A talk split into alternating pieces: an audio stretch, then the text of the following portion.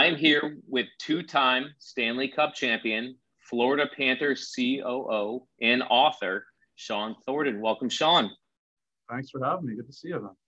Yeah, good to see you, too. You, yeah, good to hear you. Seeing, hearing, kind of the same. But uh, I, I have to start with my favorite Sean Thornton stat when I was uh, looking into you a little bit. So you're the only player this century to record ten fights, score ten goals, and win a Stanley Cup champion in um you know cup in the same season. That's quite impressive. So uh congrats I, I, on that stat. I'd love to know who did the digging to find that stat. Uh, normally people bring up uh I'm the only player to play six hundred games in the minor leagues and then play seven hundred in the N H L. Uh that one's pretty uh, well known, but I didn't know about the ten ten and Stanley Cup. Yeah. But I'll take it.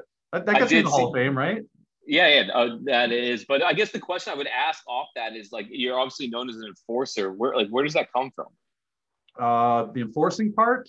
Yeah, just is it like, is it something you kind of grew up with? Is it like a chip on your shoulder? Where do you think that comes from? No, I, I'm actually really laid back. It was, uh, it was a means to an end.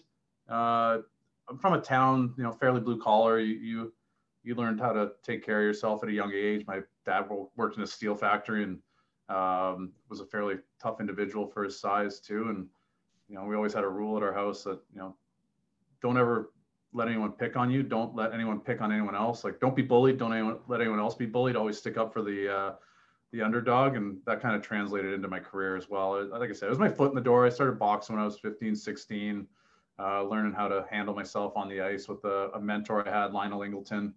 um And then, yeah, again, means to an end. The the fighting came easy. I had to teach myself how to play real hockey to be able to get those ten goals. There you go. So it seems like uh, you've always had an eye for business off the ice. I know you were involved in the business community when you were here in Boston. And I think I saw somewhere that maybe you and uh, former Red Sox Tim Wakefield had a restaurant there at some point. That one but, didn't um, go so well, but yes, yes we did. Restauranteer. It's a, it's a tough business. But um, I know – Most you, most of us know about your impressive playing career, but really just love to know a little bit more about what you've been up, up to since twenty seventeen when you retired. Yeah, it started back when I played for the Bees, actually. Myself and uh, Matt Shimura, who was the Bruins C M O up until about a few months ago, uh, were really close. And uh, I really took an interest when I was with the Bees on the business side. Uh, you know, every trip that Amy Latimer, the president, was on, or Uh, any partnership with Chris Johnson, I was always, you know, making sure I, I picked their brain. I, I would actually spend time in the office after practice, just sit with a different department, you know, whether it was once a week, whenever I could get in, um, and, and really just hear what was going on on the business side. It's always been a fascination of mine, something I was really interested in. The, the tough part was getting somebody to believe that I was smart enough to actually be on this side of the business, being that I'm an enforcer, and there's a perception that when you fight for a living, that you're a knuckle dragger that can't look at a spreadsheet uh, or put together a term sheet for a partnership. So uh, yeah, I retired in two thousand seventeen. I had planned on going back to Boston. Uh, I had a job offer from Nesson and for the Bruins to do some relation stuff, but our C E O, uh, Matt Caldwell, uh, who's now our president C E O, and our minority owner, Doug Cifu, sat me down and said exactly what I was alluding to earlier. We think you're a little smarter than you let on.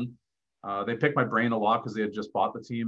Uh, Doug and Vinny uh, Viola had just bought the team a few years prior to me getting here, and or maybe a year uh, getting here. So picked my brain a lot on things, and you know thought I had a, a good mind for the business side, and offered me the job to come on this side. And I didn't know what it was going to be, uh, but I retired I think April seventh, and my first day in the office was May fifth. So I didn't take much time off. Uh, came in and just tried to learn and absorb as much as possible, and slowly uh, slowly worked my way up.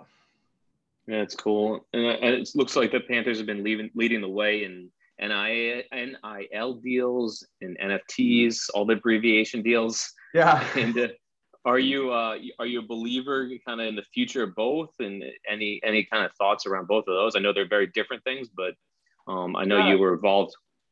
I think uh, for us as a franchise, I mean, within the last year, we've really taken a step back, and you know, the pandemic was horrible for pro sports, uh, but in that time we really got to reflect, adapt, and look on how to be innovative. So we were the you know, we were the first sports team to have a virtual five K in all sports, and you saw you know a team like the Dallas Cowboys is following you after that. You're like, wow, we're we're we're thinking the same way here, thinking the right way.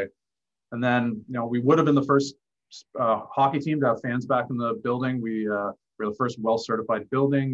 uh, Dallas Stars ended up getting COVID, so our home opener got pushed uh, four or five days. I think Arizona might have been the first team to have fans, but we were going to be the first ones to have fans. And yeah, first uh, first team to go out with N I Ls, and uh, we would have been one of the first teams to go with an N F T. The Jersey Devils beat us to it. Uh, they're I'm not sure if their legal was a little ahead of it than, uh, from ours, but we we were right there. We wanted to go in the playoffs, and we had uh, we had it all built out. Um, but yeah, we're we like to think of ourselves as innovators. I mean, the Florida Panthers were kind of looked at a certain way years past, but now when you have other teams calling, or we're getting on league calls and using us as the example uh, for people to to follow, I think there's you know something to be proud of there. Yeah, for sure. And so the uh, outside of the Panthers, you have uh, a book coming out this October, Sean Thornton, Fighting My Way to the Top. So tell yeah, us about the book. Yeah, big time author.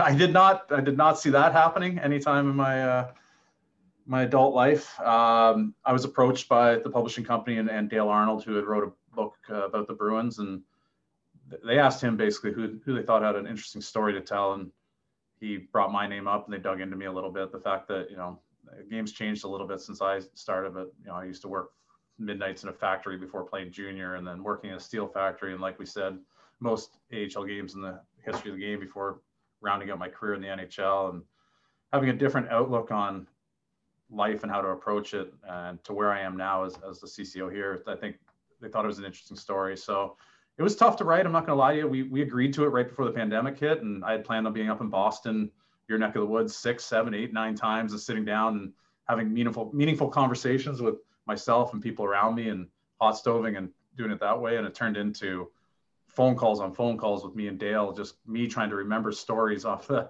back of my head. And, uh, but yeah. It was a challenge, but you know, I had to put in the last edits actually this morning. I had to ship them off. So uh, I'm excited for it to come out in October. Hopefully people like it.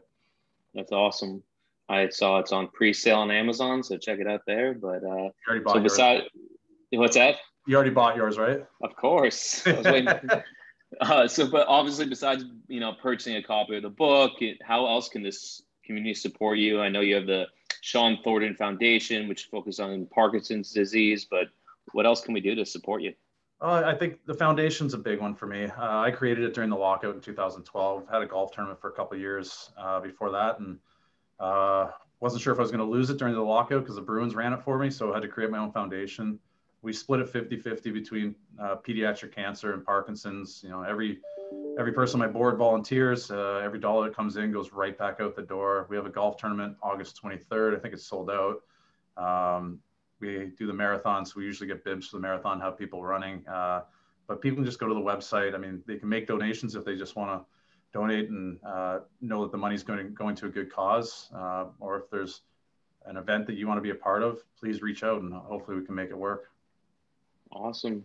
Well, Sean, I appreciate the time today, and uh, hopefully, uh, I know we'll all be we'll all be following along closely. I'll include links to a lot of the different things you're up to, including the book. And uh, thanks again for your time. Thank you. Appreciate it.